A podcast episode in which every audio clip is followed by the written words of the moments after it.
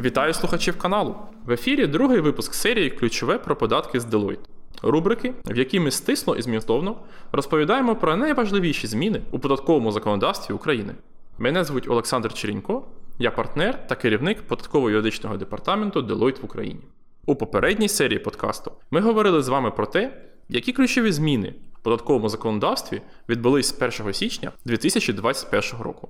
Сьогодні ж поговоримо вже про те, які важливі зміни можуть відбутися вже в поточному році. Тож, як кажуть, let's go!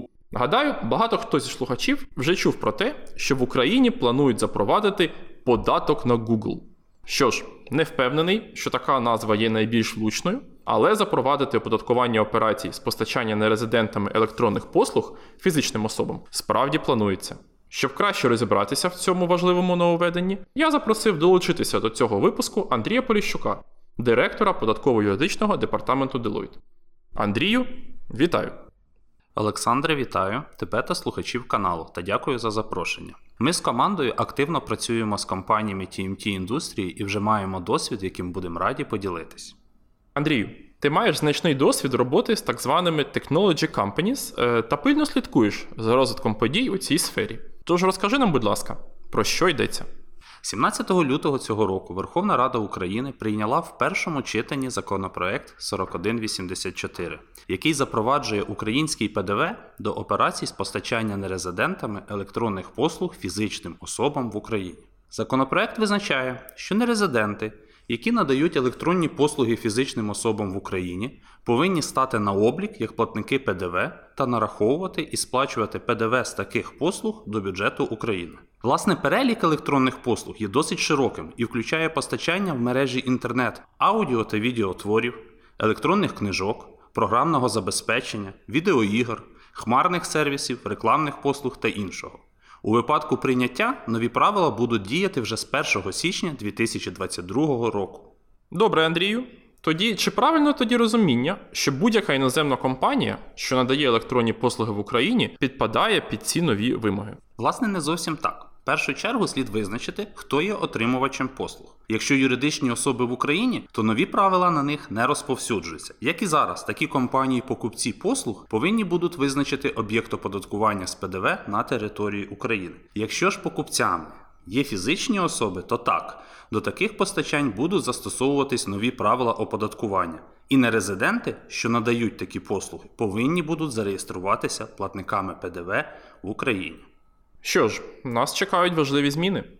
Давай кілька практичних прикладів. Візьмемо три умовні компанії, одна з яких є інтернет-магазином, друга оператором соціальної мережі, а третя є платформою для надання контенту інтернет-телебачення.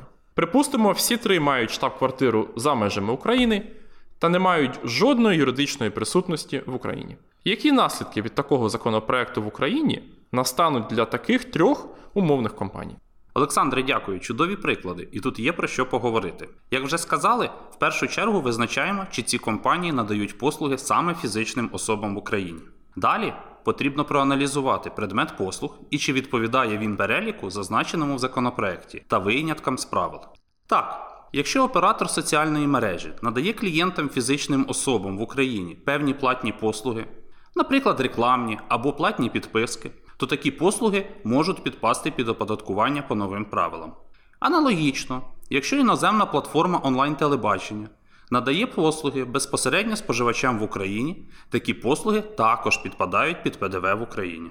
А от з інтернет-магазином необхідно розбиратись, що саме він продає. Якщо товари, то таке постачання не підпадає під даний законопроект. В той же час необхідно проаналізувати ланцюг постачання товарів на предмет оподаткування під час митного оформлення, де може застосовуватись ПДВ.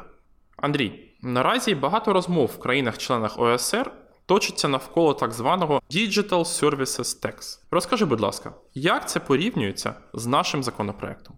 Насправді це різні податки, але зі схожою метою оподаткувати електронні послуги там, де знаходяться їх покупці. ПДВ на електронні послуги це механізм, який введений та діє в Європейському Союзі та багатьох інших країнах для оподаткування послуг в місці їх споживання. За допомогою цього механізму країни намагаються вирішити ситуацію, коли при постачанні послуг компанією на користь іноземних фізичних осіб ПДВ не сплачується в жодній країні. З іншого боку, Це спроба прирівняти постачання таких послуг нерезидентами та резидентами для цілей ПДВ. В свою чергу, Digital Services Tax та його аналоги це спроба окремих країн розширити базу з оподаткування податком на прибуток. Даний податок введений поки в невеликій кількості країн і застосовується, як правило, до великих бізнесів, для яких клієнтська база створює суттєву цінність. Базою оподаткування даним податком є оборот з клієнтської бази у відповідній юрисдикції. На даний момент подібні правила застосовуються невеликою кількістю країн, і Україна до їх числа поки що не входить. Андрію, які ключові виклики ти бачиш щодо запровадження нових правил?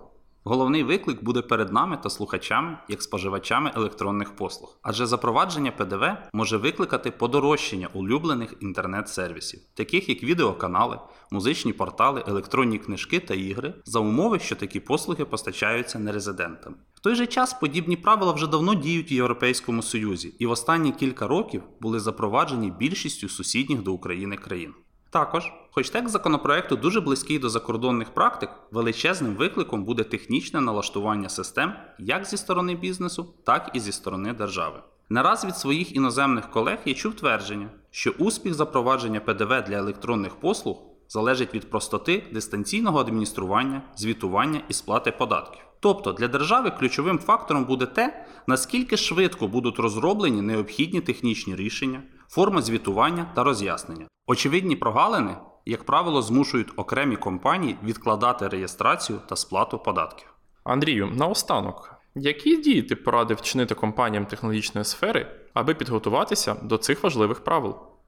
В першу чергу потрібно відслідковувати зміни в процесі розгляду законопроекту, який ще не прийнятий, чекає до опрацювання та голосування в другому читанні. За умови прийняття я б умовно розділив подальші дії на три наступні блоки. По-перше, ми радимо визначити, чи підпадає компанія під вимоги такого нового законодавства. Тут потрібно проаналізувати, чи відповідають послуги, які надає компанії, переліку послуг, які підпадають під оподаткування та під окремі винятки із правил. Також потрібно проаналізувати обсяги та ланцюг постачання послуг та визначити, яка саме компанія повинна реєструватись платником податків в Україні. Друге.